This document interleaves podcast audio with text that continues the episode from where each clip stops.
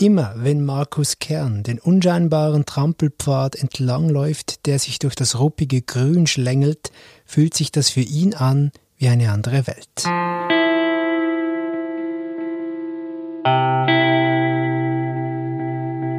Er zwängt sich zwischen den dichten, dornigen Ästen hindurch und gelangt zum Haus. Die geschindelte Fassade wirkt ordentlich, doch die Fensterhöhlen im Erdgeschoss sind mit Backsteinen zugemauert. Von einer Veranda aus führt eine wackelige Leiter zu einem der oberen Fenster. Wer sie wohl hierher gestellt hat? Kern weiß es nicht.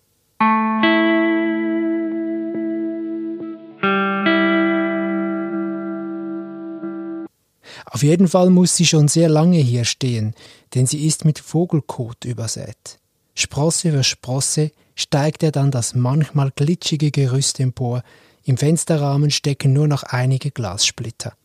Der Rest der Scheibe liegt auf dem Zimmerboden. Die Scherben knirschen unter den Schuhen, ansonsten ist es still.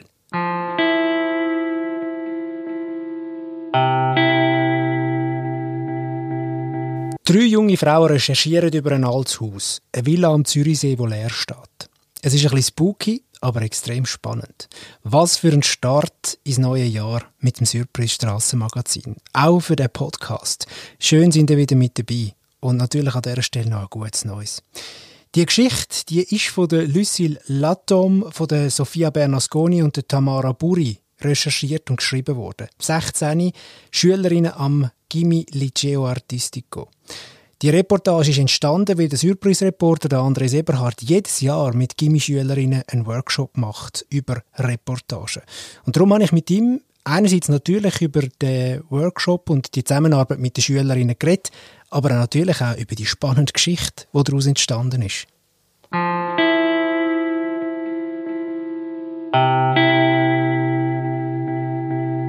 Also vielleicht bevor wir über die Reportage dann redet im Detail. Du machst das schon seit Jahren. Was passiert da genau bei so einem Workshop mit NachwuchsautorInnen?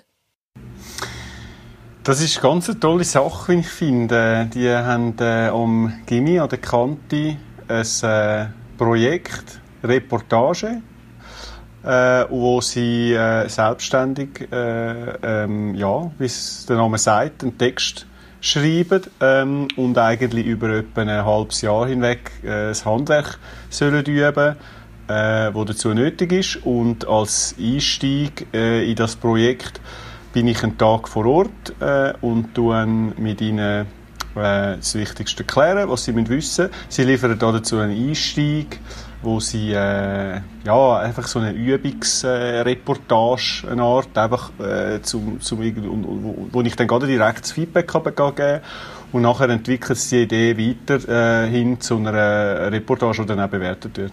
Jetzt kann ich mir vorstellen, das ist nicht nur Neuland für bekannte Schüler und Schülerinnen, sondern auch für Leute, die zuhören.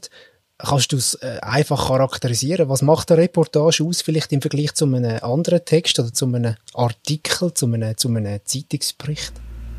Das ist äh, vieles. Aber äh, also oft äh, Reportagen ist äh, das Leben irgendwie und andere äh, Formate im Journalismus sind äh, wie Kommentare, die sind irgendwie klug und analytisch und Nachrichten sind kurz und bündig. Und die Reportage schildert das Leben mit, äh, von den Menschen, die etwas machen. Und äh, ja, wie sie irgendwie das so ein bisschen umschreibt, äh, es steht, äh, Geschichten stehen im Vordergrund und die müssen halt mit allen Sinnen aufgenommen worden. Und dann können wir das Handwerk sprechen von, von Reporterinnen und Reportern. Äh, das heißt, sie müssen halt nicht nur anschauen, sondern auch hören, fühlen, schmücken. Und all die Elemente äh, kommen dann eben in die Szenen rein, ähm, wo, wo, wo un, unabdingbar zu einer Reportage gehören. Läuft das dann eigentlich über das Strassenmagazin, über Surprise, wenn du die Workshop machst? Oder machst du die selbstständig und gehst dann, wenn es etwas Spannendes hat, wie jetzt vielleicht dann zu der Redaktion von Surprise und sagst, hey, da hätte ich etwas Spannendes? Oder wie, wie, wie ist das verknüpft? Gar nicht, das ist rein Zufall. Ähm, und es ist auch das erste Mal, wo wir jetzt das machen und ich hatte das nie im Sinn gehabt, dass wir das für Surprise können, ähm, äh, verwenden, äh, ehrlich gesagt. Äh, einfach weil, also eben, das sind 16-Jährige, das ist, äh, eine Reportage gilt und bei gewissen Journalisten auch als Königsform, also es ist zuerst eigentlich etwas vom Schwierigsten überhaupt. Äh, und dann nachher hat einfach das, bin ich so äh, ja, begeistert von dieser Arbeit, die sie gemacht haben, dass ich gefunden habe, es wäre fast schade, wenn das würde, äh, nur äh, in der Kante intern bleiben. Das habe ich mir notiert, weil du hast mir im Vorfeld ein E-Mail geschrieben. Das erste Mal, wo du gemerkt hast bei so einem Workshop, also es gibt sicher immer wieder gute Ideen und gute Ansätze für das, dass man das noch nie gemacht hat, aber das Mal hast du wirklich gefunden, wow, was ist der ausschlaggebende Punkt gewesen, dass dich das so begeistert hat? Das Setting, also die Villa ist einfach das, ist einfach das ideale Reportagethema. Ich meine, ähm, ja, all die, die es jetzt nicht, ja, die meisten oder viele, die es noch nicht gelesen haben, es ist einfach ein riesiges Grundstück am Zürichsee, das total überwuchert ist. Darauf steht das Salz aus. Sieht so ein bisschen, wir haben ja auch Bilder dann im Heft. Äh, äh, sieht ein bisschen aus wie so ein Geisterhaus. Du hast gesagt, Spooky. Äh, und da willst du einfach mehr wissen. Also, was ist, was ist dort los? Was geht da drin vor? Was ist die Geschichte von dem Haus? Und das Spannende daran ist vor allem, und das ist halt auch wichtig für eine Reportage, dass wir noch eine Art eine zweite Ebene gibt. Das heißt, es ist nicht einfach nur spannend äh, wie ein Krimi, sondern es hat auch äh, politische äh, Komponenten. Jetzt ist es so etwas, was du vorher erwähnt hast, wo ja alle Sinne so ein bisschen ansprechen Eine Reportage, die bildhaft ist. Ähm, wie viel sind die drei Frauen dann voraus gewesen? Oder hast du häufig müssen sagen, hey, geht noch mal raus, schaut noch mal irgendwie, wie das Gebäude aussieht, versucht noch mal irgendwie euren Sinn zu schärfen, um das, das ist ja, das ist ja dann das Wichtigste bei der Reportage, oder? Nein, da muss ich äh, ganz im Hintergrund treten. Also das haben die alles selber gemacht. Ich habe ähm, einfach die, die Inputs zu Beginn gegeben. Also ich habe ja ihren Einstieg schon gelesen, was sie sich mit dem Thema beschäftigen. Ich habe sie in erster Linie auch motiviert, das zu machen, ähm, weil ich äh, auch dort schon darauf hingewiesen habe, dass, also ich meine, das wäre ein Thema, für ein Magazin und nicht nur für einen, nicht nur einen Schüleraufsatz. Also ich, habe sie, ich glaube, ich habe sie versucht, vor allem zu motivieren, etwas Gutes zu machen ähm, und ihnen einfach quasi handwerkliche Tipps geben. Aber alles, was sie nachher äh, in der Sommer durch gemacht haben, das haben sie selbstständig erarbeitet. Und wir sind dann wieder zum Zug gekommen, wo dann quasi ihre Version vorgelegen ist, wo wir dann ja, zusammen noch, noch ein bisschen daran gearbeitet haben und eben ich habe das eine oder andere noch dazu recherchiert. Fleissige Hörerinnen und Hörer wissen ja auch, dass wir unter anderem mit dir jetzt etwa die mal geredet haben, das Jahr, weil du die ganze Dossier von der IV betreut hast und dem Schwerpunktthema. Jetzt können wir natürlich sagen, hey, die drei Frauen haben ja einen grossen Teil von der Arbeit auch gemacht. Warum haben ihr die nicht im Podcast? Stimmt, jetzt als Simon, Gast? das stimmt. Du hast Shame on us. Aber äh, wir also, können es, glaube ich, erklären, oder? Ja, ja, äh, shame on me. Also, äh, es ist, äh, es ist wirklich so. Die, die drei Frauen, die grosse Arbeit geleistet, die sind leider, leider in der Schule. Äh, ja, es ist, was haben wir jetzt? Äh, Freitagmorgen. Äh, es ist auch noch Prüfungszeit, haben sie mir gesagt. Ähm, ja, leider nicht geklappt. Man muss den Hörerinnen und Hörern dabei fairerweise mitteilen, dass wir das im Dezember aufzeichnen und der Podcast dann im Januar ausgestrahlt wird. Also vielleicht da das ein bisschen zum, äh, zum, zum Klarheit schaffen, genau. Die Geschichte hat ja angefangen am Zürichsee in Kilchberg und irgendwann ist sie bis auf Kasachstan gegangen, weil der Besitzer ist ein Oligarch aus Kasachstan. Hättest du dir dann irgendwie äh, am Anfang können vorstellen, dass das wirklich so weit in die Welt rausgeht mit Verknüpfungen von dem alten verlotterten Haus? Am Anfang, als ich den Einstieg gelesen habe, natürlich nicht. Äh, aber ich bin natürlich Journalist und habe natürlich äh, sofort wissen, was mit dieser Villa los ist. Und die war schon mal ein Thema in den Medien vor Jahren.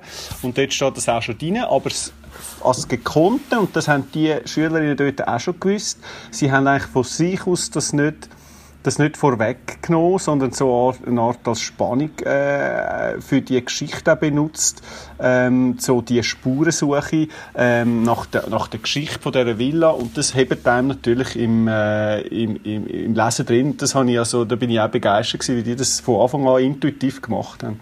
Das ist offenbar aber etwas, wo die aktuelle Politik auch in Kilchberg selber in der Gemeinde sehr umtreibt, die Villa. Man weiß nicht so recht, was mit der passiert.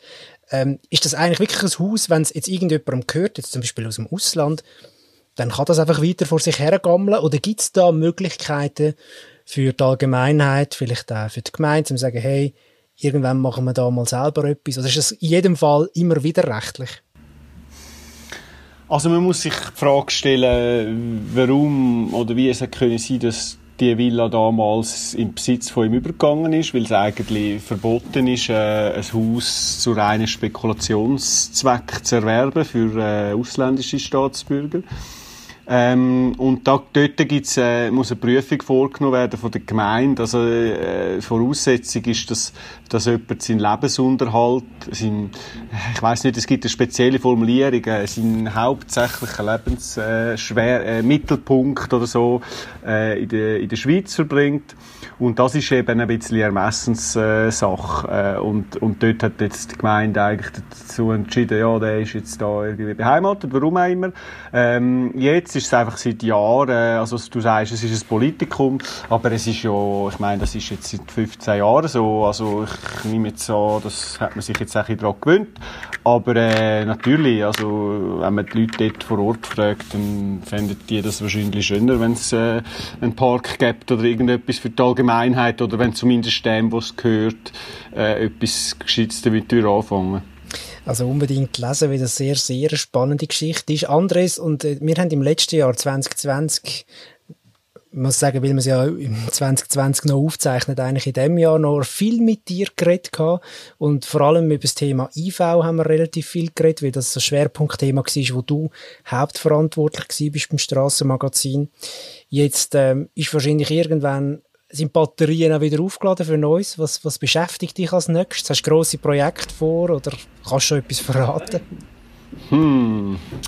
Ja, wir, äh, wir nehmen uns sicher wieder äh, grosse Projekte vor. Wir werden jetzt äh, äh, auch uns wieder mal äh, zusammenfinden, äh, zum besprechen, wo wir äh, weitere Schwerpunkte werden legen.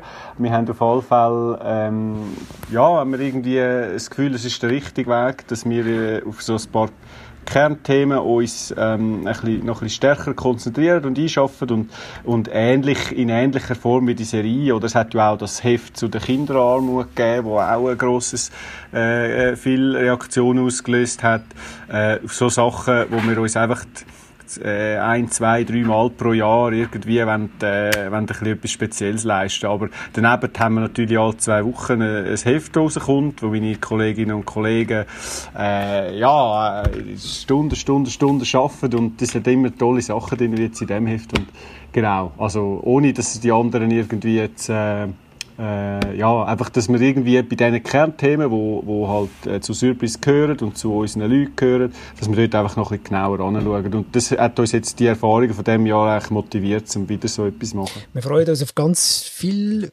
spannende Geschichten im 2021. Herzlichen Dank, Andres, fürs Gespräch. Merci dir, Simon.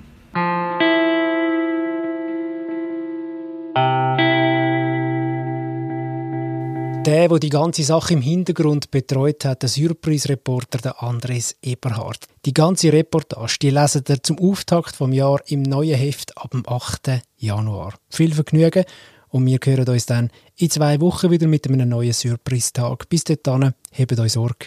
Tschüss.